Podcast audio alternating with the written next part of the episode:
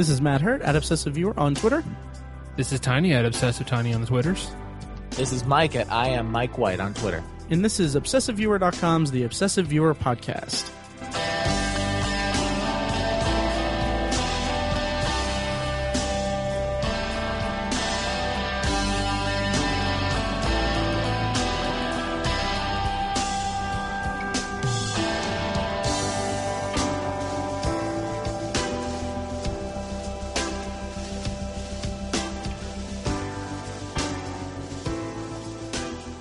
Just so you guys know, since this episode is very heavy on the spoilers, I'm going to play this sound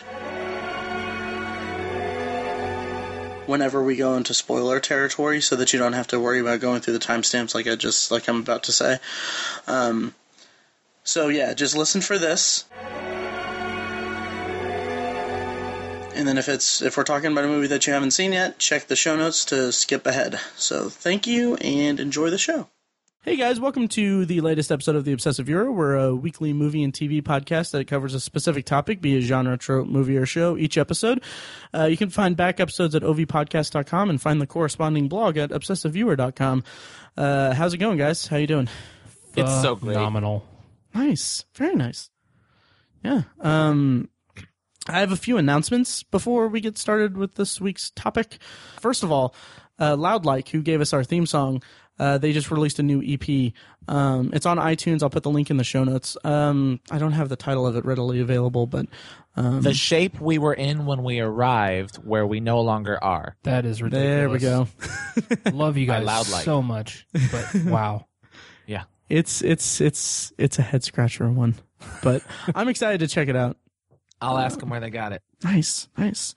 Um, and then a, a bunch of other announcements. First of all, um, I did a guest appearance on our friends at the Nerds You're Looking For podcast. Um, it should be up by the time I post this. So I'll put the links in the show notes. But I got to talk about Agents of Shield and uh, went through my revised top ten list uh, with them. And then also uh, next week I will be on the Cinema Rolls podcast. Uh, it's these two guys in Michigan and I think Boston now. Uh, they they get together each week and they talk about movies and stuff. And I'm going to be a guest on it. And I'm really excited about it because they're really cool guys. Mm, cinnamon Um, rolls.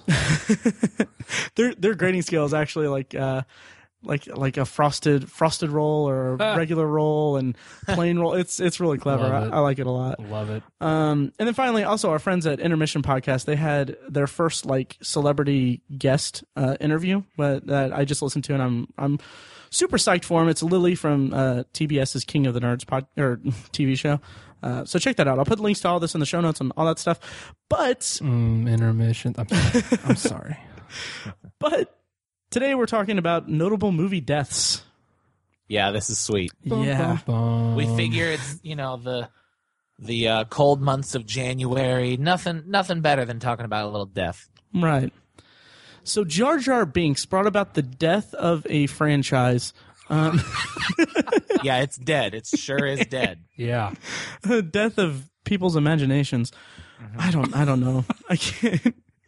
Uh, I can't. I just wanted to get a Star Wars joke in The. Gungans are a noble Yeah. people. there are there's some kind of people. Um, yeah, but no, we're talking about notable movie deaths, which obviously this is a very spoiler rific episode. So we're going to try our best to to gradually go into the spoilers. So each, so I mention this all the time, but check the show notes for timestamps if you want to navigate past the spoilers. But we'll we'll give you um a uh, a warning ahead of time for each individual movie that we will spoil. Bruce Willis was dead the whole time. Ah, you son of a bitch. That's what we should call it. This is our Bruce Willis was dead the whole time moment. No, that's like twists that were that were pretty clever, but then the director never uh, rose past it. That's the episode that we'll do that for. Wow. Yeah, well, actually, you know, Lengthy title. it is. It is. Anyways. Gotta get that SEO traffic. Um. Okay, so who wants to go first? Go ahead, man. I Do you want to go first, Matt? uh, sure. Do it. Okay. Um, I'm I'm I'm really excited to talk about this one. Um, okay, spoiler warning, everyone. Uh, Danny Boyle's 2007 movie Sunshine. I'm about to spoil it, so uh, go ahead and switch to a different time in the episode or whatever. But I wholly, wholly recommend this movie because it's one of my favorite movies. So definitely watch it. Um, having said that, in 2007, uh, Danny Boyle uh, released Sunshine, which was not that well, not that, not that. I don't know if it was critically well received, but it did not have a have a long run. Um, It was just ignored. it was it was totally ignored and so so undeservedly so because it's like it's one of my favorite movies um and even with kind of a kind of a polarizing third act it I, it still resonates with me and i i still love it um and what, what I love about it, first of all, just as a brief review of the of the movie, uh, just the character building in it. It's a group of astronauts on a ship headed toward the sun to push a bomb into the sun to kind of reignite it, uh, in no uncertain terms. Uh, because it's fading and, and all that, and then they have the standard sci-fi trope of they find this find a mysterious signal and they have to go divert their mission, all that stuff. But what is so great about it is that it has such an eclectic uh, group at its core, and the movie builds them so so well in the first the first five or ten minutes. Every line of dialogue just speaks something about each character. You get a very fine introduction, and from there, it's just it's just amazing. Um, but the notable deaths. what what this what this movie what, with planning this episode, we we're like, okay, well, we'll do this movie and this person's death, this person in this in this movie with this person's death or whatever. And then for my notes, I have Sunshine, fing everyone. Right? Um, Take your pick. yeah, because everyone like it- literally everyone dies in this movie, and it's a funny anecdote that Well- well, But if Yeah. we're doing spoilers, not everyone. In terms of the human race. Exactly. yo, yeah, yeah, everyone on the ship dies. Yeah. Um, and it's funny because apparently, like 20th Century Fox released it, and they in in the lead up to it on their official website, they had like they had like a, a section of the website de- dis, um, dedicated to each character's death. wow. And it pissed off a lot of people because they were like, "Oh, okay, now I know that this person dies, this person dies," and it's literally everyone on the crew.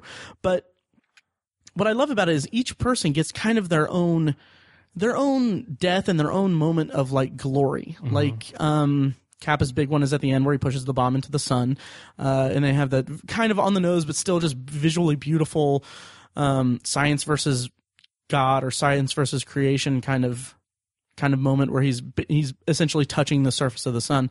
Um, and then uh, like everyone else just has their own moment. One of my favorite parts of any movie, of any science fiction movie is is the captain of the ship, Kaneda. His his death scene is so great because it's it's like it's such a noble thing where he he and Capa, played by Cillian Murphy, they're on the front, they're on like the shield of the ship that after not to go into too many specifics about the, the details of the plot, but they're fixing some panels and they find out that they can't do it. So Capa goes back to the ship and Kaneda stays on the ship and then he just burns up and it's just this intense moment that's all just punctuated by John Murphy's amazing score.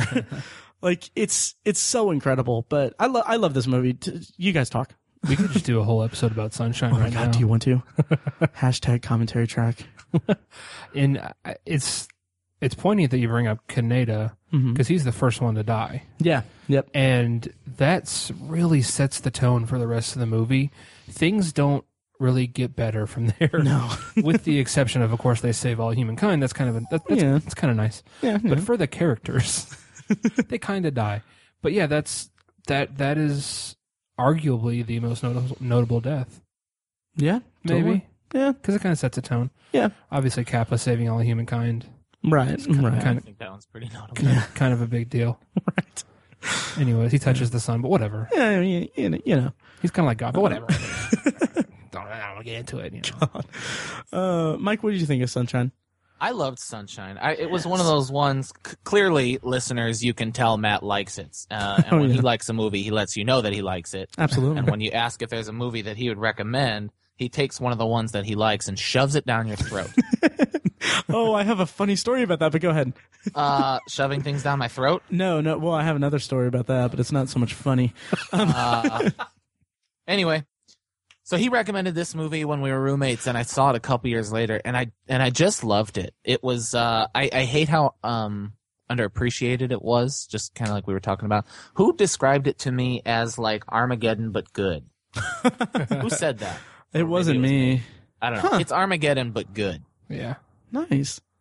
Yeah. yeah, it's a phenomenal movie. Yeah, it was actually like a couple years after we were roommates because I remember because I blind bought it because the trailer was so good, and I really liked Danny Boyle and, and Alex Garland Yeah, who I wrote guess it. if it was 07. Yeah, yeah. Um, but I remember it was funny because I bought it and then I bought it on DVD and then I was so excited about it. I think I bought it for Tiny for like his birthday or something. And then I bought it on Blu-ray because I was like, I need to watch this on Blu-ray because I just got a PS3.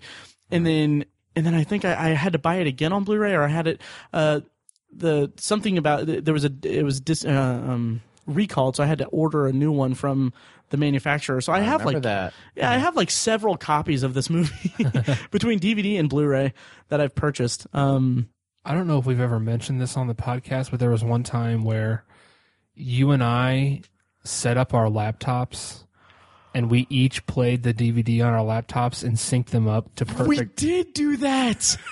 Oh my god! And we were just talking about how me and Totally Mike did that. copied that. from me. Oh, really? well, and, and Matt. Oh my you, god! did that with, you did that with friends, right? yeah, we did. yeah, Yeah. I completely forgot that we did that because it's so- like, wow, that's the that's the thing that binds us all together, the three of us. Now me and Mike have to do it. To Right, complete, right. Complete We the do. triangle Wait, why am I not being invited to your viewing party, bro? because you've already done it with each of us individually. Yeah. Oh, And then for the last one, the three of us will all do one. yes. And we'll record anyway. Life goals. Um, yes. Yeah. Really swinging for the fences there. Um, so yeah, Sunshine is fantastic, and I mean the score is one of my favorite scores ever. Really. Um, Yeah. So Mike, what's your first movie? uh, my first movie. It's it's kind of weird. I'm I'm gonna go. I think chronologically, and I bring this movie up because, um, it's the first movie where that dealt with death that I ever saw, or at least remember seeing. Um, I I considered going way back to E.T., but E.T. doesn't really die in the end, he, or he comes back to life, so that didn't really count.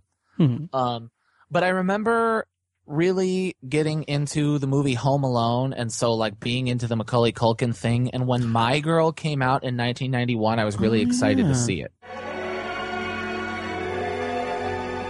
Um, and so my mom, you know, kind of early spoiler alert. So it was 91, came out in November, so I was five. Um, and my mom rented it for us. We we rented a lot of movies, and that was kind of our Friday night thing. But I remember her sitting me down and kind of warning me. Now the little boy in this movie dies at the end. Are, are do you think you'll be able to handle that? Uh, turns out I wasn't able to handle that. the movie, uh, I don't think is very well received either, or, or at least remembered the way I think it should be. Um, it's it's pretty freaking cute and pretty well done. Uh, impressive cast: Dan Aykroyd, who everybody loves, Jamie Lee Curtis, who I'm in love with, uh, Anna Chlumsky, who was kind of out of the limelight for several years, but is is making her way back.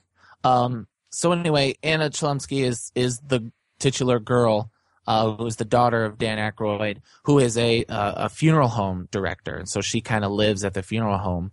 Uh, and Anna Chlumsky's character Vada, which is just perfect, uh, meets Macaulay Culkin, who plays Thomas, uh, and they it's kind of like first love, young love, um, and and so they they meet cute, I guess you could say, um, and kind of it, it's a little too short to be coming of age, um, and then so uh, Macaulay Culkin's character Thomas. They, they kind of foreshadow early on that he's allergic to bees, and um, they're they're doing a funeral toward the end, uh, and and Thomas dies, and so uh, this girl Vada is dealing with the death of her mother, um, and dealing just with with death in general because she lives around it. And then this her her first love, this boy Thomas dies, and it's just a very um for for a family kind of movie it's rated PG-13 it's a it's a pretty powerful movie and and it's Um, I love that it's a little deeper than a lot of family movies that came out. It's uh, it's you know everybody remembers Macaulay Culkin for Home Alone, but his performance in My Girl is is just pretty spot on. Um, it's a pretty powerful movie, and, and I remember it affecting me greatly. You know, I I said that my mom sat me down to prepare me. Uh, turns out I was not prepared, and I bawled like a baby. Did you guys remember this movie? Oh, totally. Oh yeah. Oh yeah. Had a big um, impact on me as a kid. Yeah. Yeah. Uh, really quick, is is it at the end of the movie that he dies, or is it halfway through? I thought it was like halfway through. Yeah, Uh, it's pretty much at the end. Yeah. Is it? interesting. Maybe the attack is halfway through, but he doesn't die too. Yeah, I just I I have it seared in my mind. I remember when she finds out and she's like like she's sitting on her bed crying and stuff, and I was like, oh, I feel sad now. um, but yeah, I don't know. Tiny, how do you feel about my girl? Uh, that's just a funny sentence. It is because I'm so alone. Um, yeah, that movie had a huge impact on me as a kid. I, I watched it several times, and uh, I think it resonates because you know we've all kind of had a first little crush, Mm-hmm. and you know we've all gone through the the ultimate life lesson of learning about death, and of course this girl has to deal with learn learn about what death is and how to deal with it by going through like two of the worst things possible. She loses her mother, and she loses her best friend or her, or her first love, if you will, and she loses it very close. She loses them very close together, and she loses them very young Mm-hmm. and that's you don't see that a lot. And Yep. it happens to people regularly but it's it's one of those things that not a lot of people have had that level of experience with death that young. And that's what's unique about it. Um and yeah it, it really stuck with me. I think i at the time i was kind of developing my the first time i saw it not i was it wasn't when i was four years old in 1991 um but it was later on and i think i was kind of developing my first crush on my first first And I was like, oh my God, if she died. Oh, oh. Tiny likes girls. Um, I don't know why. Grow up, Matt. I, I I'm never going to. What about you, Matt? Um, yeah, this movie was really. I remember it being one of those movies that we watched all the time because it was on like HBO or something. Oh, that's Um, a terrible movie to watch all the time. I know, right? So I remember seeing like bits, like I saw it once all the way through, and then I saw bits and pieces. It might, and we might have had the VHS. I'm not sure, but I, I really, the parts where it's like her growing up and everything. It like I really liked those parts, and then just like I don't remember the death really affecting me that much. Like I don't remember bawling my eyes out, but I remember just feeling like intense sadness. And it might be one of the first movies where um, it elicited an emotional reaction to me, like that and that movie Radio Flyer. Uh, were both movies Oh, that were Radio Flyer. yeah. Yeah. Um, I need to say that again. But anyway, so yeah, it was just it was really, really strong with me that that whole dynamic, and I also thought it was really cool that she lived in a uh, funeral home. Uh, which Mike, how does your wife feel about this movie, having worked in a funeral home? Um, you know, that's a good question. I I don't know. Oh, okay, We haven't talked about it. interesting. How do you guys feel about My Girl Two? I only seen it once, and I remember just thinking it was pointless.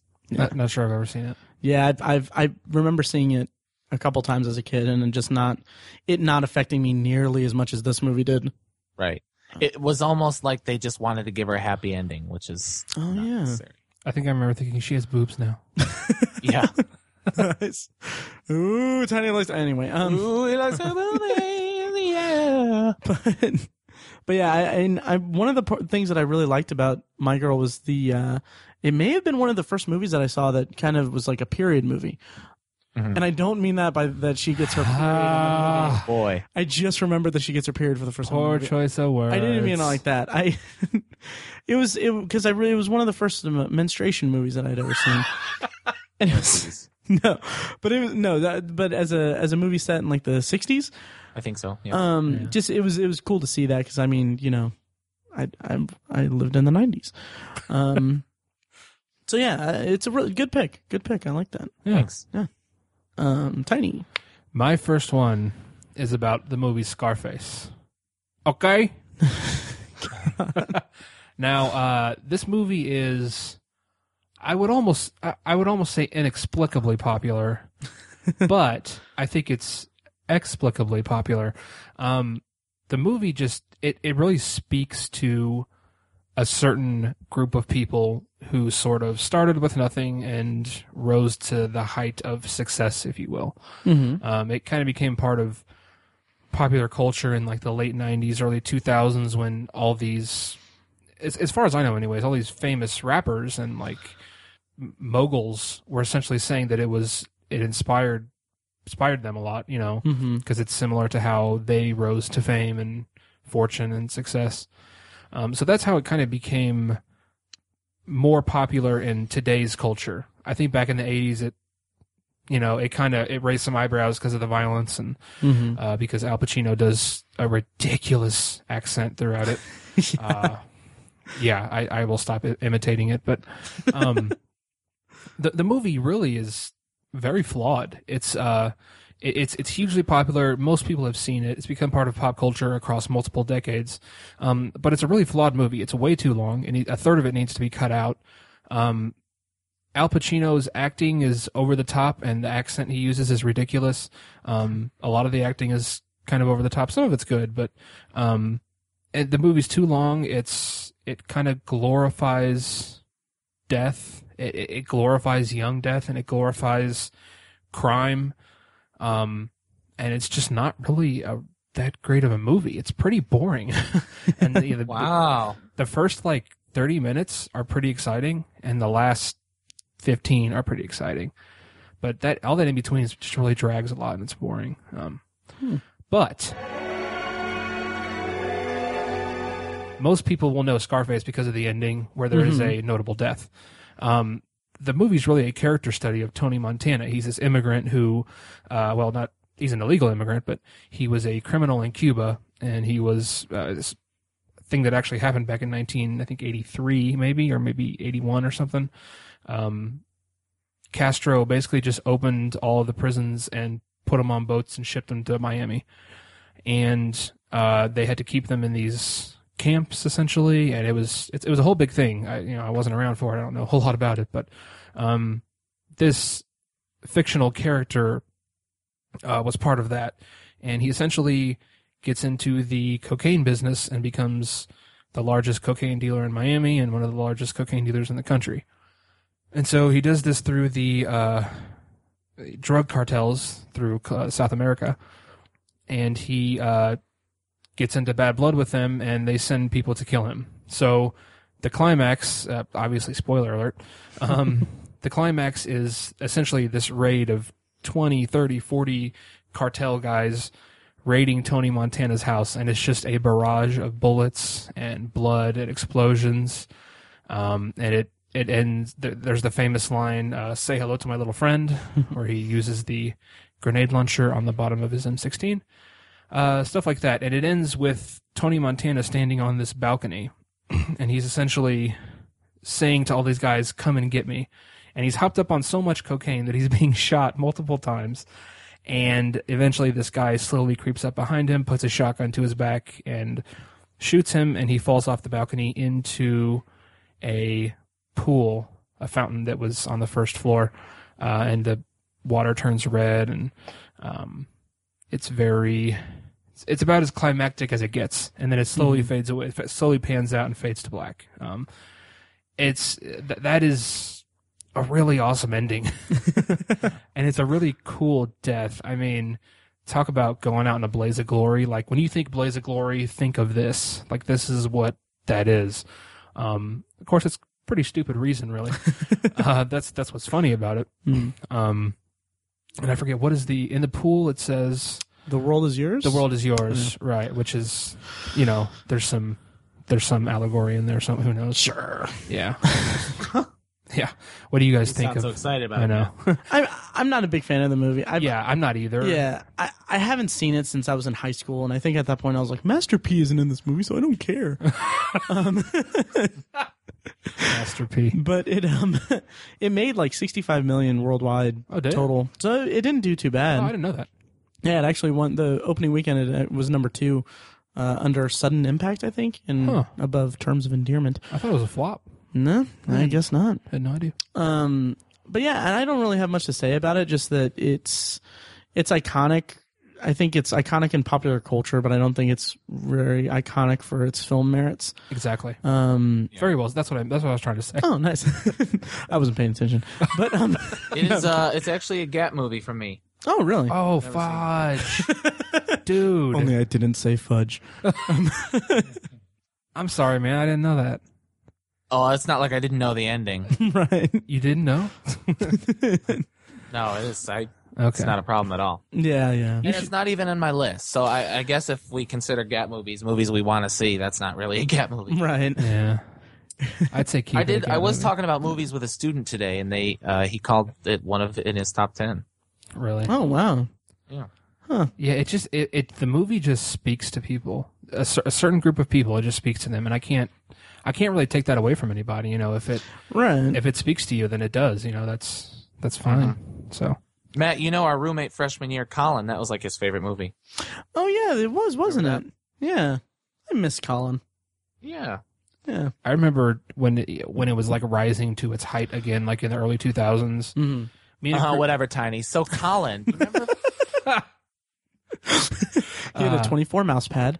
Um, uh, me and a group of friends, like in junior high, we got together to watch it. And we were like, oh, yeah, we're going to watch Scarface. And we were so excited. And we watched the first half hour, and it's awesome. There's a chainsaw in the hotel scene. It's really iconic as well. Uh, and then it just starts to fall off from there. And I think like an hour in, like all of us fell asleep. and it's a two hour and 50 minute movie. It's just shy of three hours. Yeah, thanks for the invite, by the way, Tiny. Um, You were there. I I don't know. I was so drunk in junior high.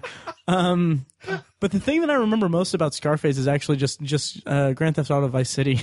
Um, Yeah. it was it aped it so much and it paid, it paid homage to it so much that that was my that was my my level of interest or or whatever in uh in in Scarface was just through that through that video game. So yeah. Right. So yeah, Scarface. yeah, yeah. So then, is it mine next? That's you. Yes, sir. All right. Well, uh, just so you guys know, here we I'm about to spoil 1960s Psycho. Uh, though this is the like least spoiler warranted uh, notable death because it is very, very, very iconic. hmm Um, but 1960 Psycho, it's it's the character of Marion Crane, played by Janet Leigh. Uh, she arrives at a hotel, the Bates Motel, and she gets murdered. Um, if you haven't seen it, go. s- Mike, you haven't seen the original, have you? Uh, you know, I saw like most of it, and then my plan period ended, so I had to turn it off. Ah, okay. So anyway, so this movie, it I, It's I fantastic, by the way. oh yeah, I Every minute of I, I saw was fantastic. Yeah, I, I absolutely love this movie. It's and its cultural, its its impact is so present. Um, and it's so unique in that it, this was like one of the first movies where, um, where a character is just killed off. Just like this is the focal character, Marion Crane.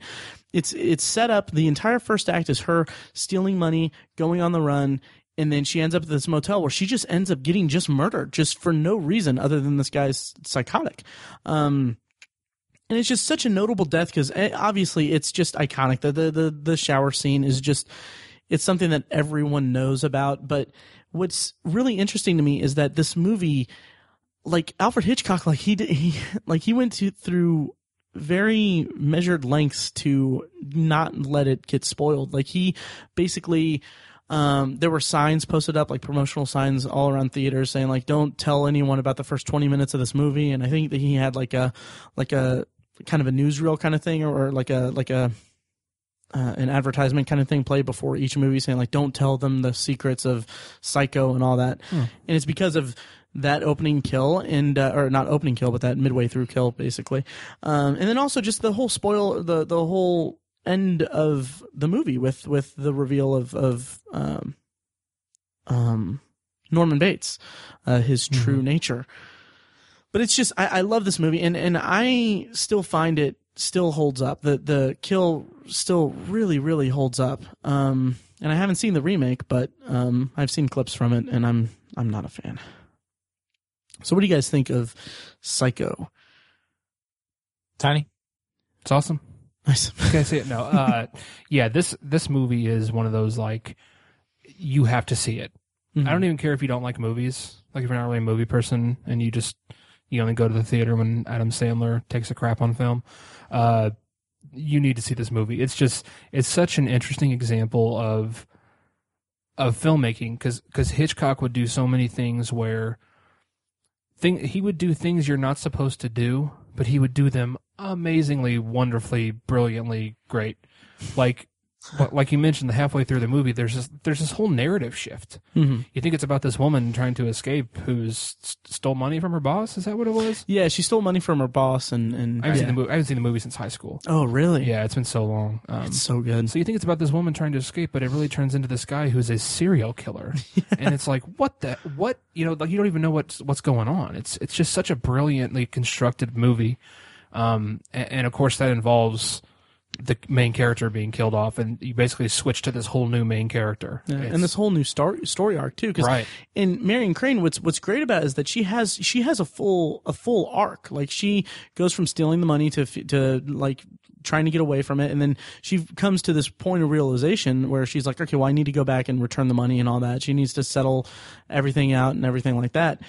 Um, so she goes through this entire arc, and then it just shifts to just her boyfriend and uh, her, I think it's her sister, um, that are going on this adventure to try to find to try to find her, and it's just it's something that like only someone that was really really talented could really pull off that well and make it such an iconic movie. Mhm. Um, and it hinges on this death scene. yeah, oh yeah, Yeah, which is incredible. Yeah. Very good. yep. So that's Psycho. Uh, Mike, what do you got next?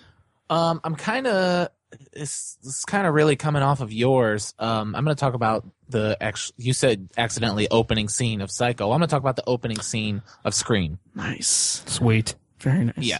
Uh, and we have talked about this ad nauseum on here. E- Everybody knows Scream is the reason why Matt loves movies the way he does. Oh, It's an incredibly influential movie uh, to me. But um, what I love so much about this this death in particular is first of all the obvious thing how it it's also iconic. Not as iconic as the psycho kill but um in the cadre of amazing deaths in movies it's it's certainly up there. Um it's a top 10 most important. Um but more than that af- even after the first time second time several viewings it's still shocking. Um and i i think because the movie is a comedy and Kevin Williamson says it's a comedy that just happens to be scary. Um, that we forget at times how scary it can be, especially that first time we saw it, how scary it was, and really how, how kind of gruesome it is that you see, uh, Drew Barrymore's rubber insides. Um, but you do, and, and I almost forget every time I see it how, how much of that death you see, and it's, and it's pretty crazy, pretty impactful, but, um, just the whole the whole scene for me is pretty creepy. I remember the first time I saw it in its entirety. Actually, Matt was once when we lived together freshman year, you know, Yeah. and uh, it was it was chilling. I remember my heart was racing the first time. And it's Scream. It's a movie that people laugh at and laugh about. Um, and it's still people people still talk about it. It's been copied since, and it and it copied Psycho. So it's Yeah. it's it's iconic and deservedly so. Oh yeah, and it's so it's so effective. Even if you're not scared by it, like just like if you're not like jump scared by it or anything, just the way that it builds tension with with uh, uh, with the uh, the juxtaposition of the phone call it Yes. going through with the popcorn popping is just so so intense, and it, it really drives the how how how it shifts from being kind of this comical kind of like flirty phone call to just this terrifying end of this girl Yeah. um, I just think it's it's it's really really well done even to this day. It's one of the best um, openings for a horror movie that I've seen. Absolutely agree. And I'm I'm the probably the least lowest fan of the three of us of this movie, but I still love the movie a lot. I think it's fantastic. And this scene in particular, Matt mentioned the tension. Uh, the the the build to it is as good as anything else in the whole horror genre. I am, in my opinion, anyways. Hmm. Um, and and just the way that it's structured is so brilliant. It just it, it's it's literally like going up the side of a mountain with the tension, and then just everything to from all the way down to the way that the house is laid out. Like right now, I could draw you a floor plan of the first house, the, the first floor of that house, just the way that it's laid out. There's the the the French uh-huh. doors that go to the hmm. backyard where the pool is, where the boyfriend is set up in the chair, and then there's the big, huge wraparound porch on the front. It's just it's just a perfect construction for that scene to play out. Um, the way that the kitchen's laid out, there's a huge island in the middle. It's just perfect. I, I, it's just a perfectly constructed scene for this, this type of death. It was really brilliant in, from a filmmaking perspective and from a marketing perspective because Drew Barrymore was a big Drew name at the time. Yeah. was it. Yeah, and it, and they killed her off in the first scene, and it was marketed that she would be uh, she would be a big point of the movie. Right. um, it's just it's just brilliant to me, and it's actually something tiny that uh, Shawn Ryan and, and FX mimicked with the the pilot of the Shield Yeah. because they had the the character that gets killed in the Shield, and had him focused in the in the previews. Spoiler alert again. Well, yeah, well you, they don't know what character it is. Yeah, sure. Um, so, so yeah, um, yeah, Scream is just incredible, and it's something that the opening scenes of the subsequent movies just couldn't really couldn't really get on that level. Um, No. try They as tried. they might, yeah, Yeah. yeah. Um, Great movie. oh yeah, Great scene. tiny. Yes, uh, my numero dos is American History X. Um, obviously, big, excuse me, big spoiler for this. Uh, this is the climactic scene of the film. Someone dies. Um, so if you've never, if you have not seen American History X, please shut this off right now and go watch that movie first of all, and then come back because that movie is probably in my top twenty favorite of all time Nice. um, which is a terrible mess of a list I have constructed in my mind only that doesn't really exist. Um, but the movie is phenomenal, and and I think um, a, a lot of that can be chalked up to the performances. Um, everyone focuses on Edward Norton, and they should because it's arguably his best performance. I, I think it's his best. Um, and but I, I think I think Edward Furlong deserves a lot more credit. um, if you have not seen the movie, uh, it is about a pair of brothers. Um, one of them is older and he commits a. First of all, he's a neo-Nazi. He's a skinhead, um, and he uh, he kind of he commits this act where he kills someone. Talk And about notable deaths. Jesus Christ. it's very hard. It's that scene is very hard to watch. Yeah. Uh, that is not the one I'm referring to, but that is also a notable part of the movie. Mhm. Um, and so uh, uh, Derek is his name. That's the character played by Edward Norton. Goes off to prison, and he sort of imparts this knowledge of this. I wouldn't call it knowledge. I call it ignorance uh, to his younger brother, played by Edward Furlong, who also kind of falls in his footsteps and becomes a uh, a skinhead. So um, it all culminates at the end of the movie. Throughout the film, Edward Furlong has been sort of going toe to toe with this kid in his school, this black kid in his school who's also in a gang, and uh, it culminates in the end with uh, after Derek, played by Edward Norton, has told his younger brother that their way of life and their way of thinking is incorrect and it's wrong and it's not the right thing to do. Literally hours later, when he goes to school, he gets gunned down by the black kid that he's been building tension with throughout the movie. Um, and it's just so unbelievably sad um, because the characters both go through this up and down. You know, we we we see into the past where Derek Vinyard gets all these seeds of racism planted into his mind, and it just it's just fed by this hate and this need to hate things, and it, it turns into this racism, this this strong racism that's so powerful leads him to kill someone. Um, and he passes that on to his brother, and he's just headed down the same path. And they've they they both have these epiphanies that what they're doing is wrong, and it- it's such it's such a feel good moment. It, they kind of play it out like it's a really great moment when he he imparts that knowledge to his younger brother that they need to stop what they're doing because it's wrong, just morally and fundamentally wrong. And within hours, he gets gunned down for those beliefs that he had. It's he's just a kid, you know. He's like sixteen or seventeen. Uh, it's it's it's really sad, and it, un, it I would almost say, unfortunately, it puts a somber note on the movie, but I think it's a somber note that should be there. Mm-hmm. I think that should be a sad, somber, depressing ending. Um, it's you know it it tells you not not all endings are happy. Sometimes you have to pay the ultimate price for your actions. Right. But it's it's just it's so poignant, so well done. Uh, the performances are incredible. It's it's just a really good movie. Yeah. Mike, what do you think of American History X?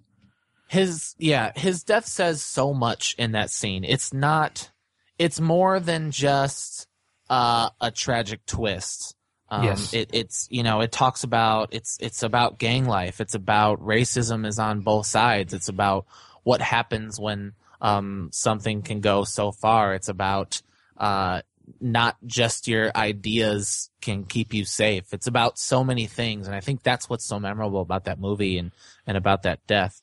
Um, the first time I saw it, hey, this I guess we've got a theme going on, but uh, first time I saw it was with Matt freshman year of college.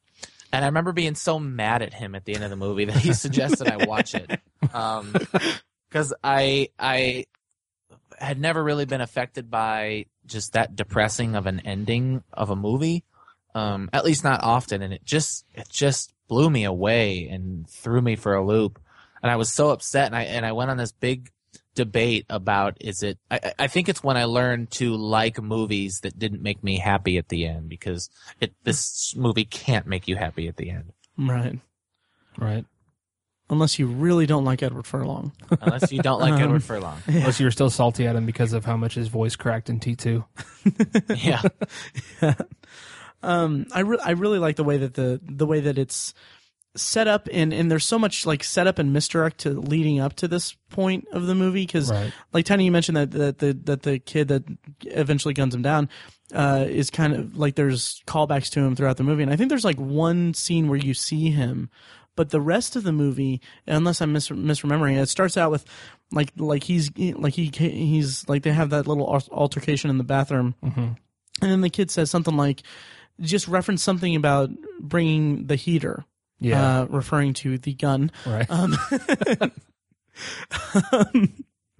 so and then anyway, um, and then throughout the rest of the movie, you get like like scenes where where like a car is kind of driving by the house, and and and and uh, Edward Norton the entire time thinks that oh they're coming after him because he just got out of prison, and and and he like uh, like the his former gang members know that he's not he's not that way anymore. So so he thinks that they're going after him when it's actually this kid that's about to murder his brother.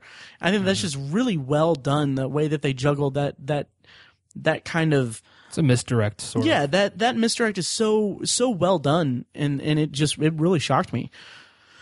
Um yeah it's a shame because uh apparently the director there was an altercation between the director and edward norton like edward norton's notoriously hard to work It's with the and- editing. He, Yeah. he always bitches about the final edit of movies. Yeah. Yeah. and I think he like he wanted to like have like like I think like Edward Norton wanted to have like Final final, cut, cut, or yeah. something ridiculous like that. Yeah. Um, yeah, but it but the uh, final product is just really really Yeah. really good. do we know in particular what he didn't like?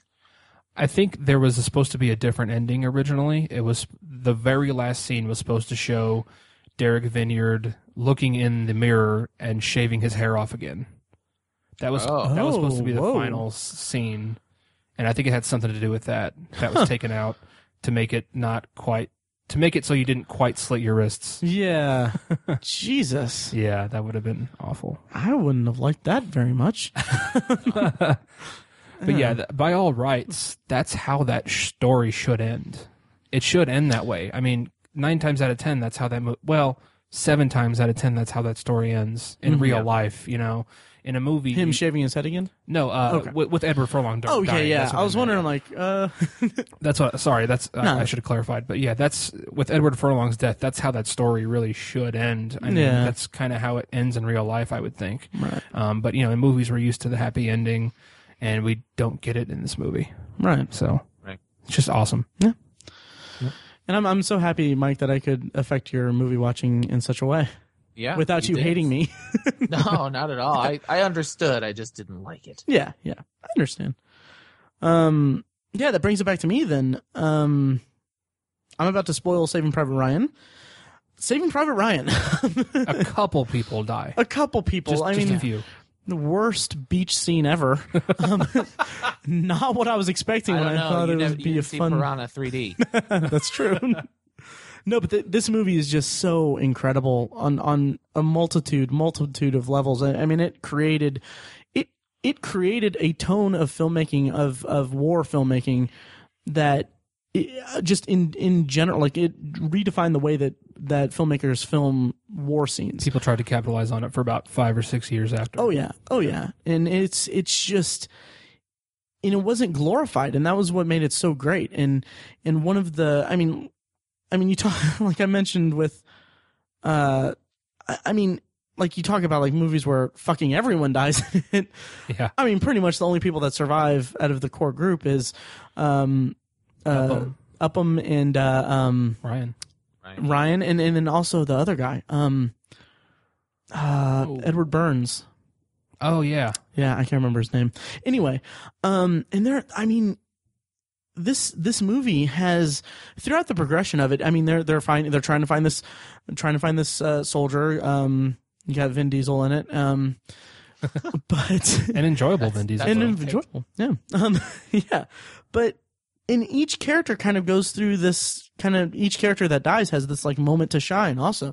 Um, kind of a running theme with me. But it's and it's executed so well, no pun intended. Um but the movie's climax is them defending this bridge.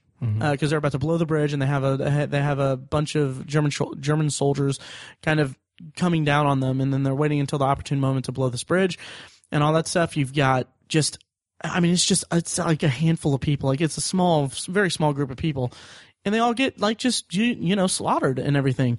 And the one notable death that I want to talk about, because and there are many of them, like like the uh, like Barry Pepper's character, his his sniper in the in the in the bell tower. I was like, like that death affected me. It was just I don't know, and I mean he was such a badass because Yeah. snipers are inherently really cool in movies.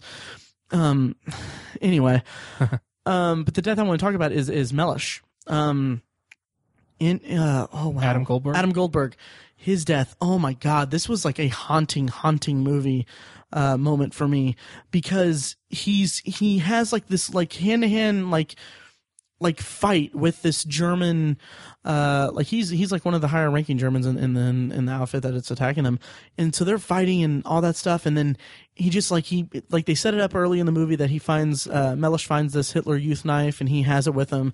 And then like he he tries to get it but then the, like it it's unsettling me just to talk about it but the German soldier gets it and then he just like just presses it into his chest and Slowly. slowly.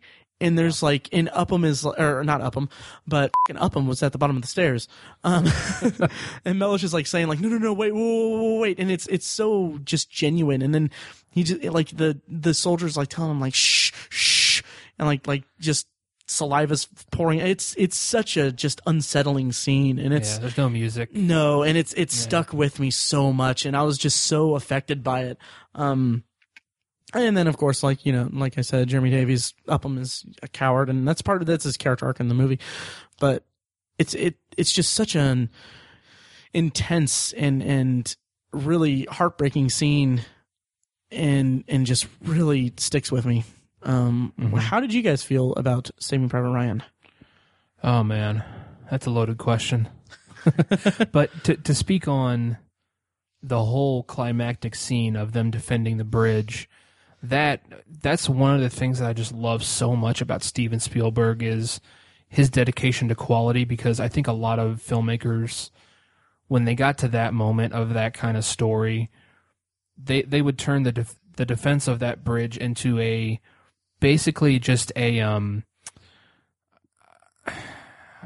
just a collage of scenes essentially. It would it would be a um what am i trying to say?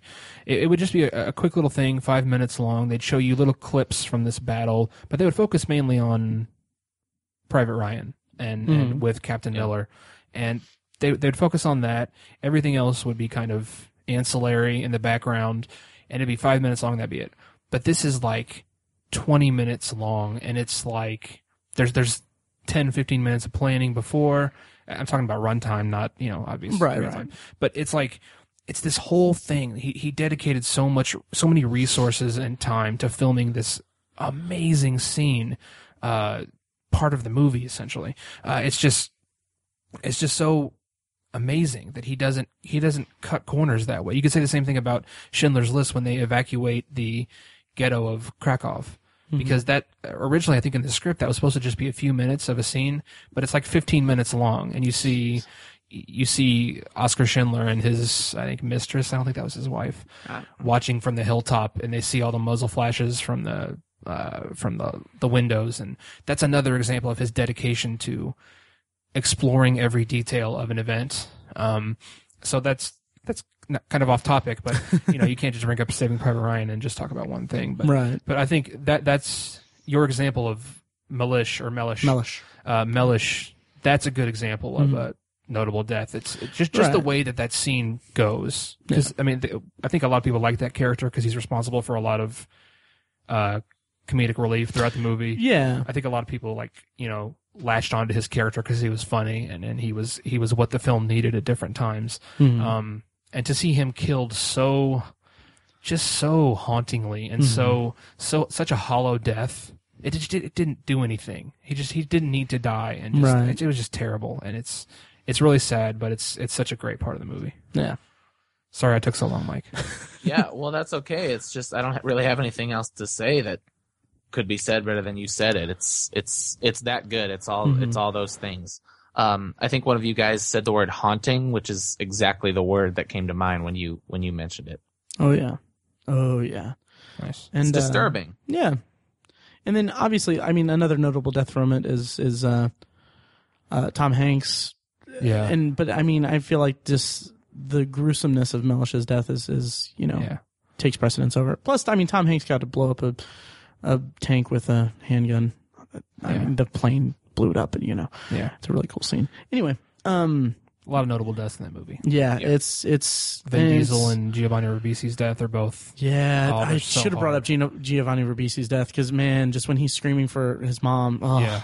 That, oh man. yeah, And- so that's a really I good mean, movie. any of them. That's oh yeah, Right. oh yeah, uh, yeah. So I mean, see, Saving Private Ryan. um, yeah, sure. Who's up next? That's me. yeah. Go for it, buddy. Uh, well, I'm gonna go a little more lighthearted than that. A lighthearted death. uh, I'm actually going to talk about many deaths, several, several, several, several deaths, Hmm. uh, a couple hundred deaths.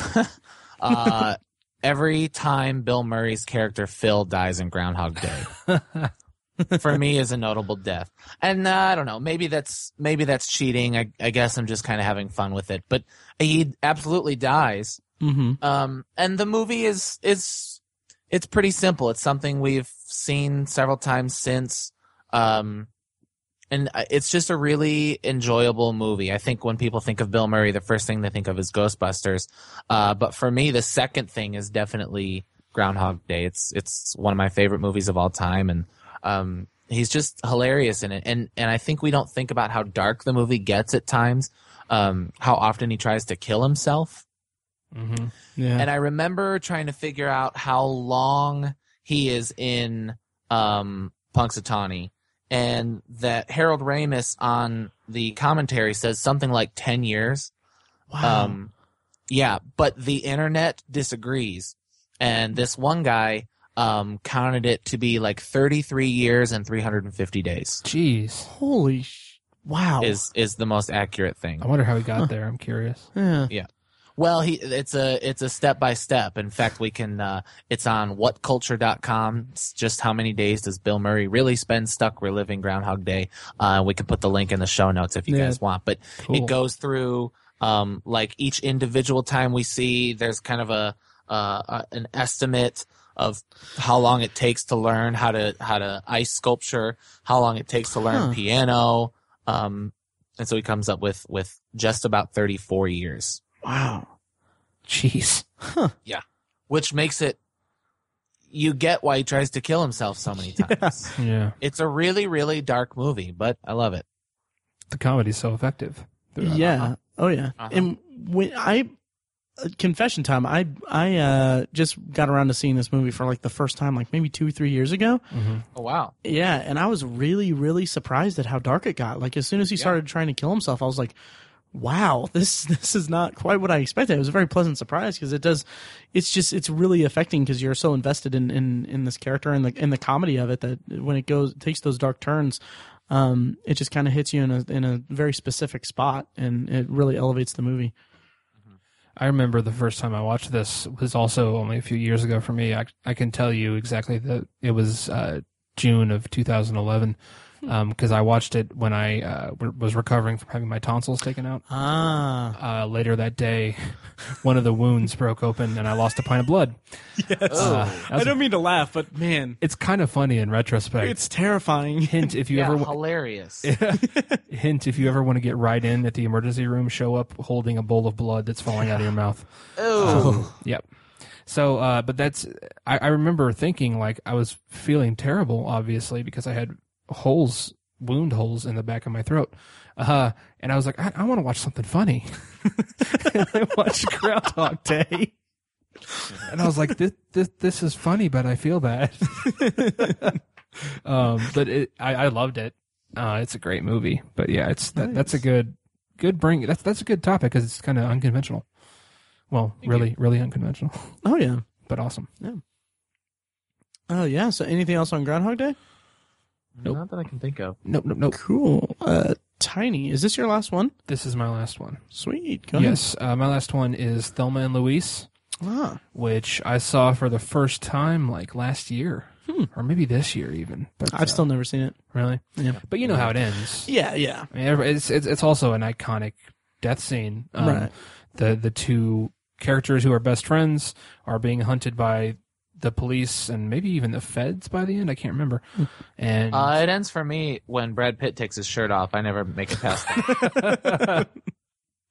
I could be so dirty. Um, but I, I won't. Anyways, uh, yeah, Brad Pitt's in it.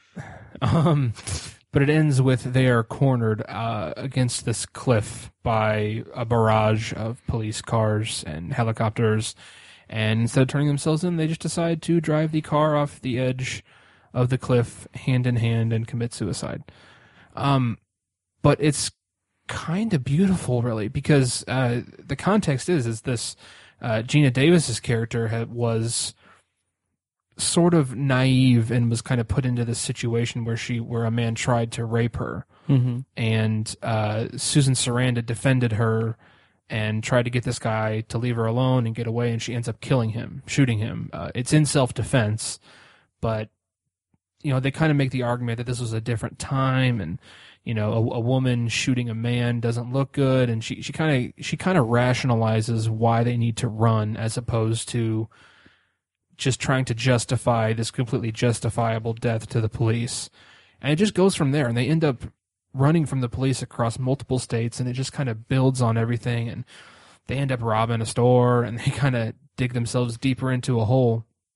But you can tell that by the end of the movie, these two best friends just had an amazing time together. You know, it was it was they were both looking for an escape. They they were both trying to liberate themselves from kind of this ho hum life they had sort of built for this for themselves, and they do it by going out in this blaze of glory. Uh, Again, to to reuse that phrase, but um, that's a notable way to go out is in a blaze Yeah. of glory. So uh, th- the movies are really great. The performances are phenomenal. Um, it's just a fun movie. I, I don't I don't think it's a woman's movie just because it it the two main characters are women. I think it's I think it can be very easily uh, relatable to a guy because I I mean I have friends who I'm really close with, and it's it's just it's kind of just about friendship in the end. So it's it's a great movie, and the the the death scene is just it's awesome. Nice. Have you seen it, Mike? no, I've never seen it. Damn, Ah. it's a good movie. I, I put it off for so long because I thought it was like a kind of a chick flick, or Mhm. you know, like a movie for women. Obviously not chick flick, but just kind of a movie for women. So I think maybe that's kind of why I avoided it. Um, Mhm. just thought it wasn't really for me. But it's I don't I don't think it is. I think it's just a great movie. Hmm. Yeah, Yeah, I'll have to circle back and, and, and see it. Yep. I'll have to. definitely. I can't think of a pun for that. Anyway, That's probably for the best. Yeah. yeah. So that wraps it up for for the um, movie deaths topic, doesn't it? I think so. Yes, sir.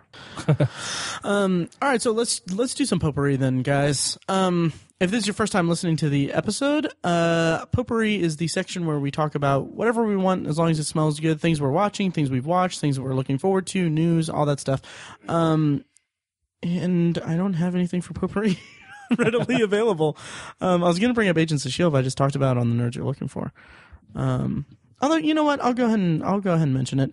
Uh, Agents of Shield. I just finished the first season it's part of what like I, I really, really liked it, first of all. Um, and I was very surprised by that because I watched the first, um, five episodes when it aired and I wasn't really that, that crazy about it. But then, I mean, once, once it gets going, it really gets going and it, it's really, it's really fun and it really adds a, a, a layer to the Marvel Cinematic Universe that kind of, kind of, um, like a layer of atmosphere, I guess, to it.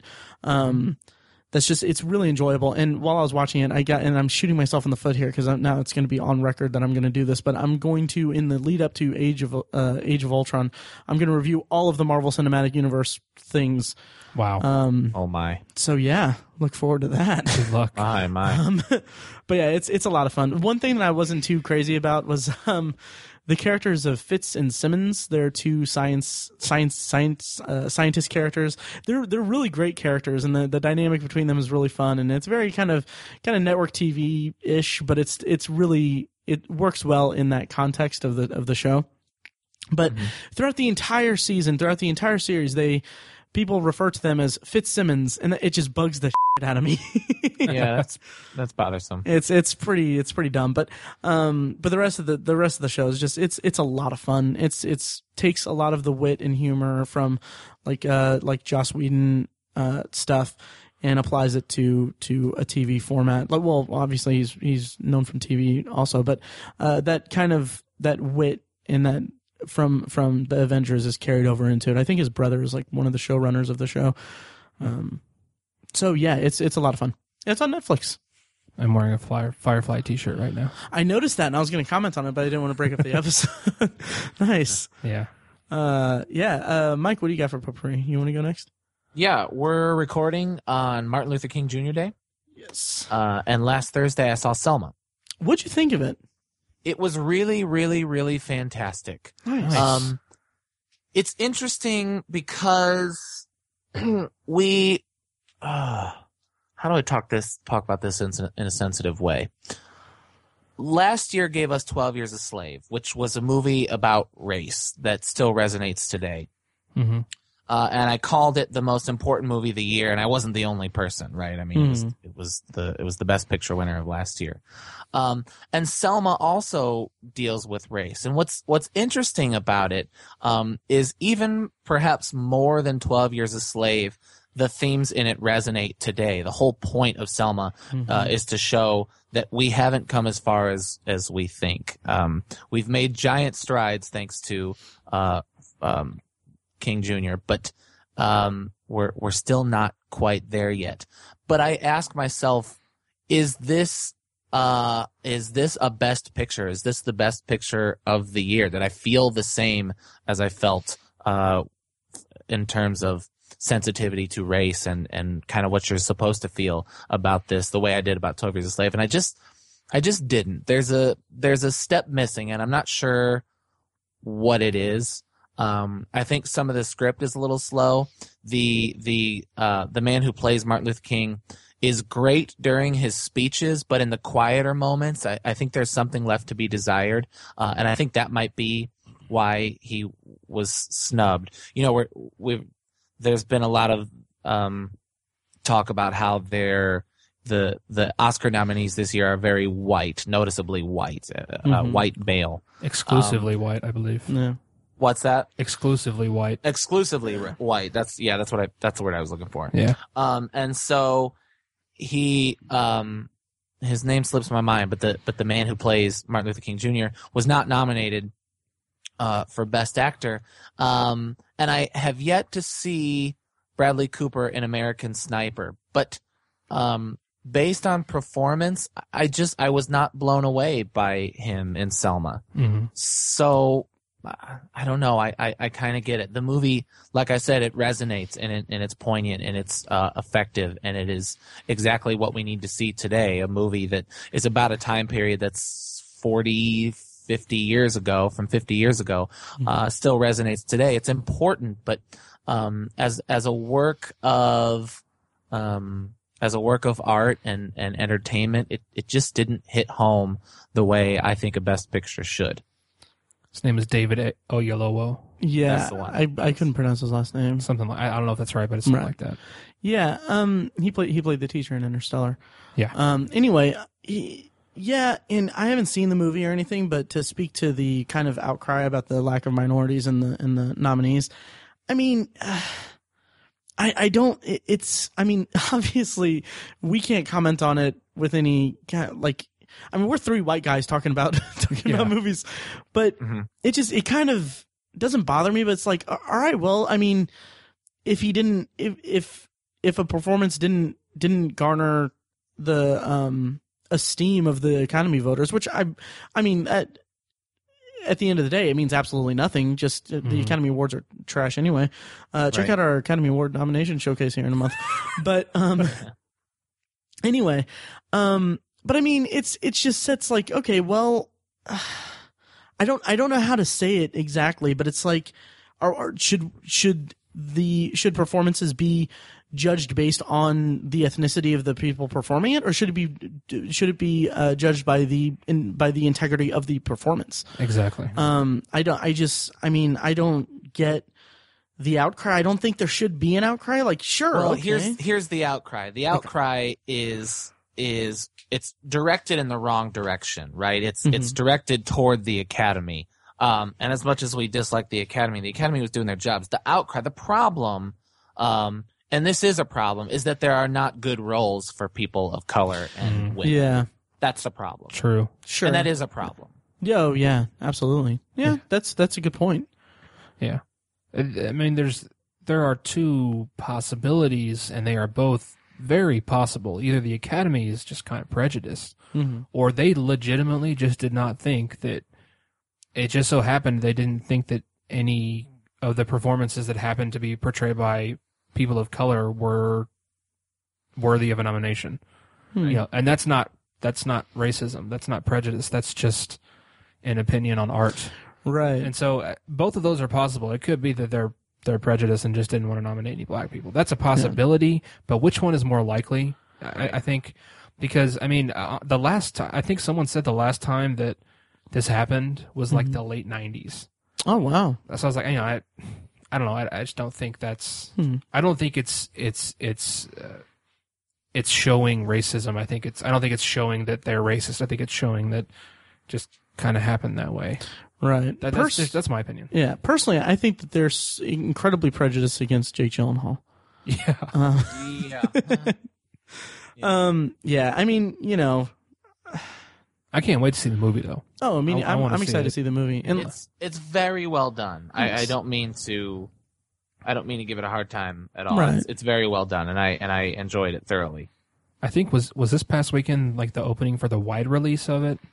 Y- yeah, it was. I think Yeah. yeah. so I, I haven't had a chance Um, it. and I it was cool because when it was over, I felt like I learned something. I mean, we Oh, we all know about Martin Luther King, and um, but like to see the way he comes into the town of Selma with his game plan is is impressive, and and you see um how his whole the civil rights movement that he kicked off and his part of it was not by chance and we know that he fought hard for it but it was cool to see how calculated it was um, there's a scene where he where he comes into town early on and he meets um, some some freedom fighters that are already in the town of Selma and they're kind of apprehensive to him being there and he comes in and it's almost like a war room scene like they're planning this this peaceful war and it's Hmm. it's pretty impressive again not the movie but what uh, Dr. King did the historical context. the historical context Okay. exactly nice.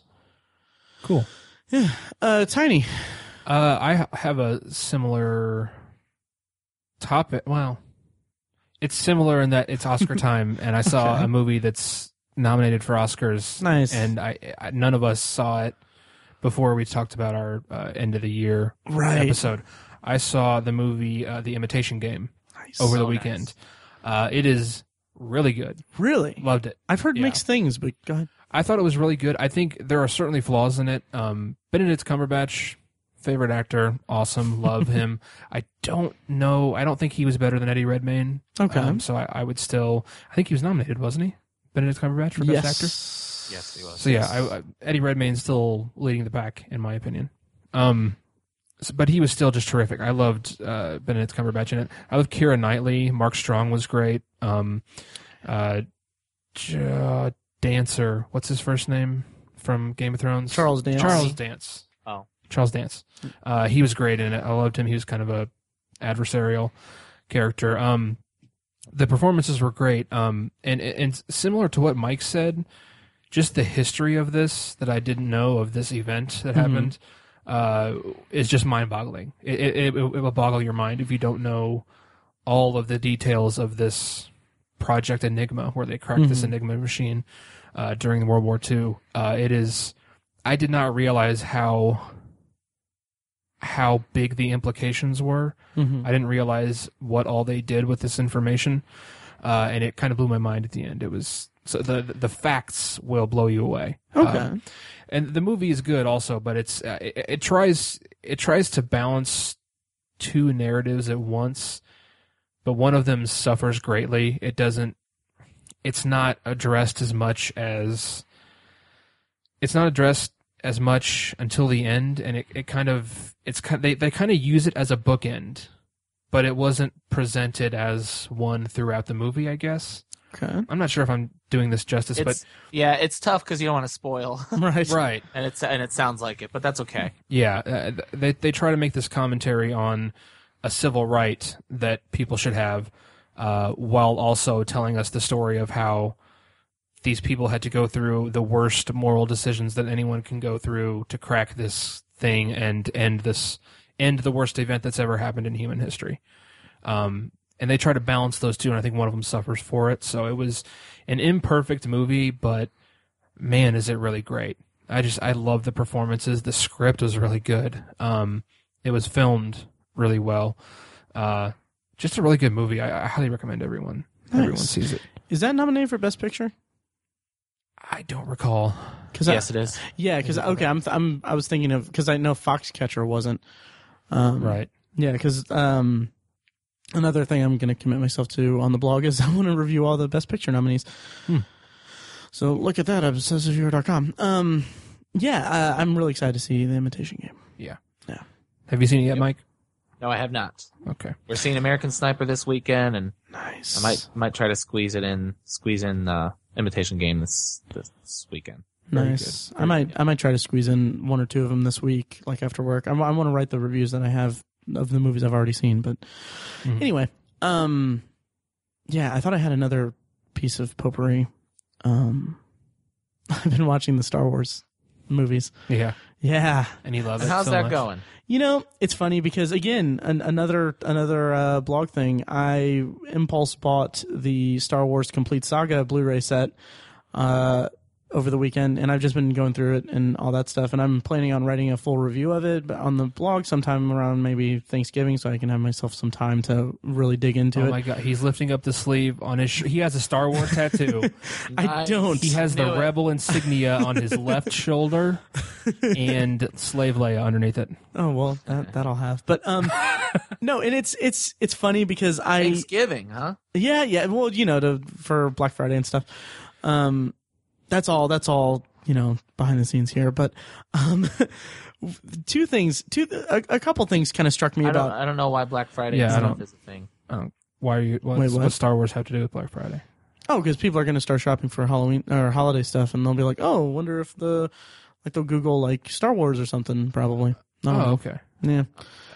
I don't know. But it's really just an excuse for me to go through it because I'm gonna have to watch each movie like three times. I think you should post it like the week before, like December 10th, Yeah. because Well, the movie comes out December 18th. Well, that's the thing. It's one of the things that struck me when I bought it was like, yeah, okay, like, and I, I said this, so I was like, good job, Matt. You just you just spent like ninety bucks on a on a Blu-ray set for movies that you're not really that crazy about, that are about to have a resurgence of yearly movies, and like it says the complete saga and you know disney could just take them and just they could release the exact same set with the original trilogy Yeah. and i would God, just I be. Oh God, I would be so. I mean, I would be happy because you know I would love to see that. It's like.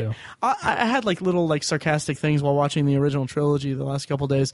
Like, uh, oh God, I wish I could have been. I wish I could have been in the theater to see Boba Fett in A New Hope. um, or or you know, hilarious.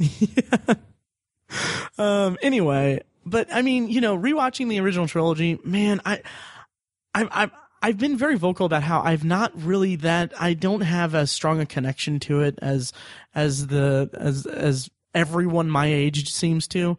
Um, it didn't define my childhood and didn't it didn't really spur anything. But my God, these movies! I mean, just watching the first one, I mean, I just it's so intense how much of an impact it had on film and, and on entertainment as as a as an entire medium.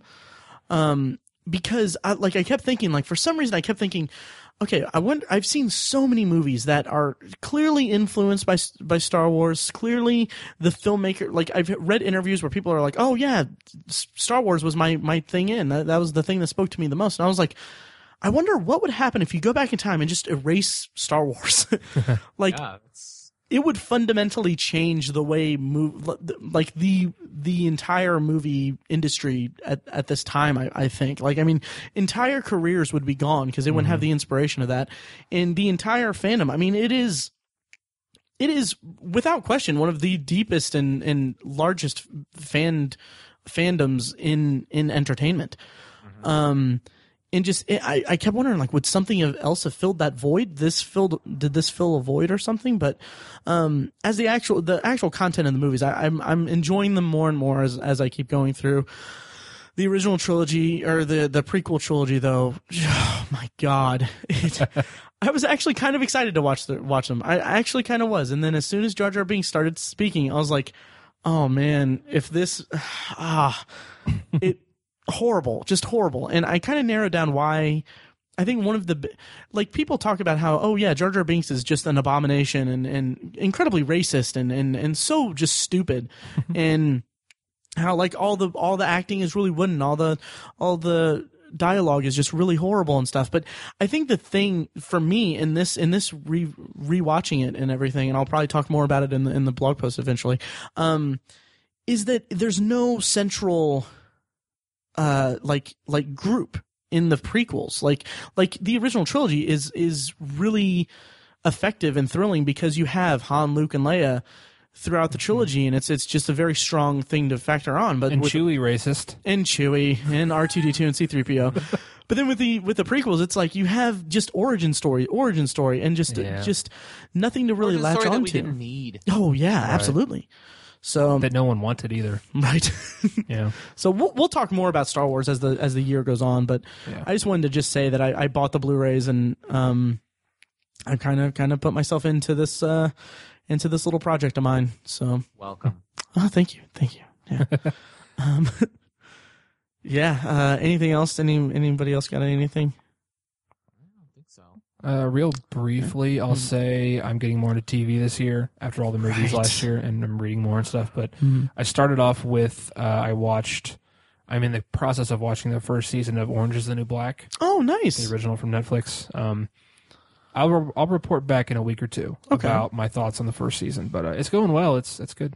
Have you gotten any farther than when we talked about it? I think episode 11. I want to say. Oh, nice. Okay, there's 13 in the first episode or first season. Nice. So yeah, I'm You almost guys there. watching Friends? no, I'm I'm I'm I'm doing it as like my background show basically because I know the show backwards and forwards.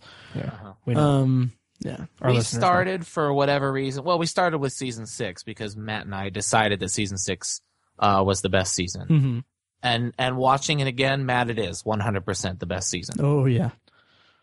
Uh, anyway, so we we kind of started there, but also that's what's on Nick at Night at 10 o'clock, 11 o'clock uh, Eastern, and so we uh, we watched it for about a week, and then like that next week they started playing the same episodes, and that kind of sucked a little bit. Wow. Um. Oh yeah, I had another thing. Yeah. It, or, yeah. Uh, I got nothing else about Friends though. Um. I'm kind of bummed that the that the Netflix one is the the um the syndication airings.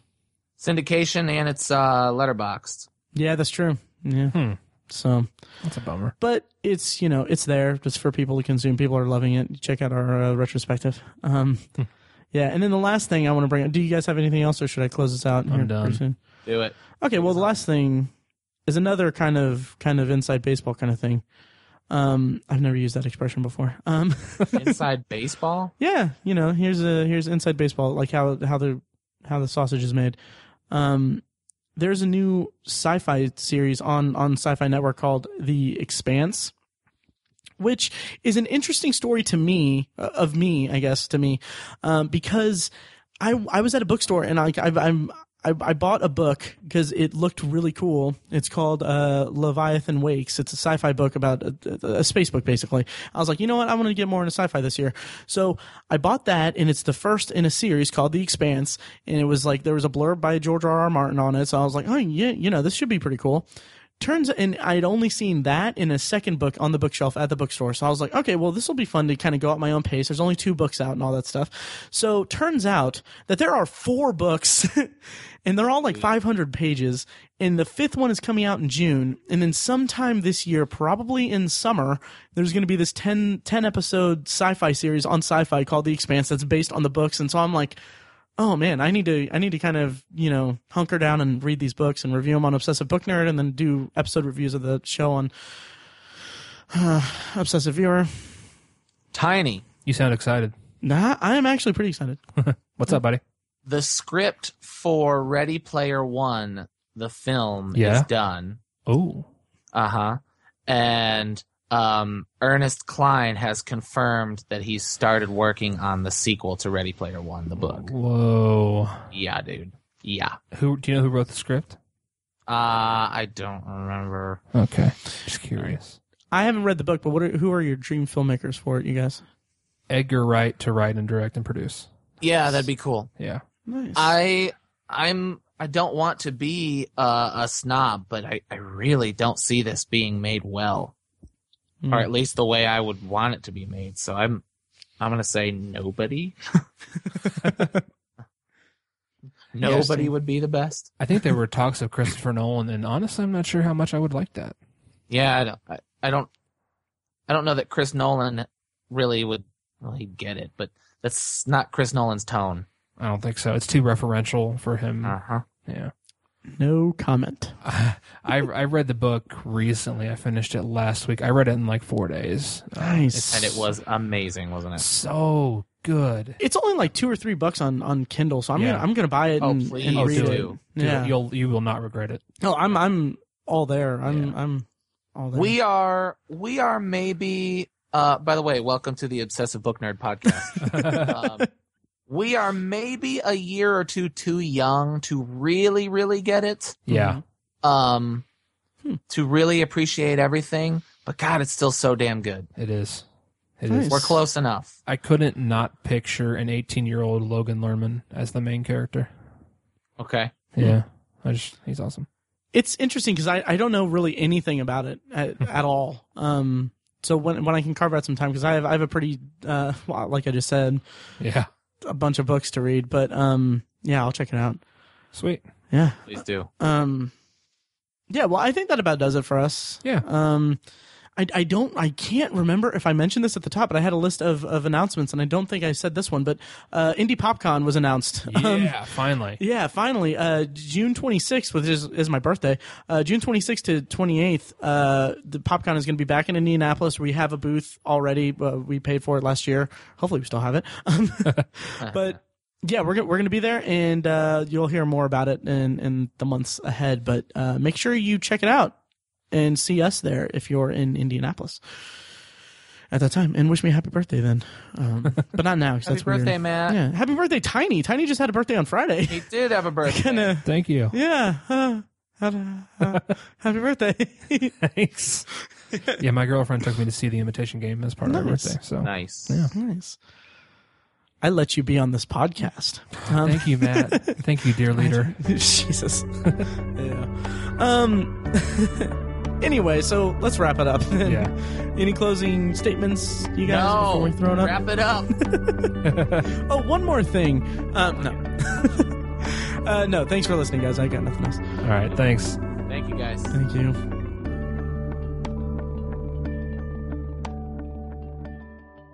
Any other new business before we get cracking on it? Nope. Let's crack it. Nice. Okay, good. Because I, I want to get finished early because I need to figure out. I need to find out what's going to happen with these. uh This clone army. Clones. Yeah, we know. I just need to find out if Anakin's gonna hold Padme the way that he did on Naboo. I'm sorry you have to watch it. Why do you, why are you watching them? Uh, the review, and it's funny. You know, honestly, I'm gonna watch all of them multiple, multiple times. Like I said, this is gonna be my this is my Halloween the complete collection for this year. Yeah.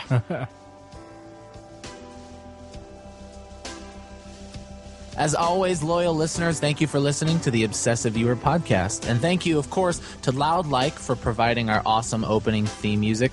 Their first EP, uh, their first of a few actually coming out in the next few months. Check them out. Uh, anyway, it's called Mistakes We Must Make and features our theme song and a clips of events.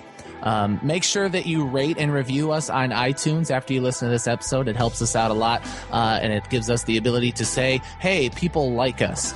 Also, please like our Facebook page at facebook.com slash the obsessive viewer, and you can follow each of us on Twitter. You can find Matt at Obsessive Viewer, Tiny is Obsessive Tiny, and me, Mike, I'm at I am Mike White on Twitter. You can also check out the blog at obsessiveviewer.com where all three of us, but mostly Matt, review movies and TV shows and uh, talk about all kinds of things. It's kind of the, the written form of this podcast. Um, you can also check out Obsessive Book Nerd, which has book reviews and commentary on the evolving world of reading. And also check out Tiny's The Secular Perspective, which is a podcast exploring the concepts of faith, religion, and existence from the perspective of secular hosts. Um, if you have any thoughts on the podcast in general, or this particular podcast you just listened to, or even suggestions for future podcasts, please, please email us individually at Matt, Tiny, or Mike at obsessiveviewer.com, or you can just email the podcast directly as a whole, kind of directed to all three of us at podcast at obsessiveviewer.com. Again, thank you so much for listening. We love you. Be excellent to each other.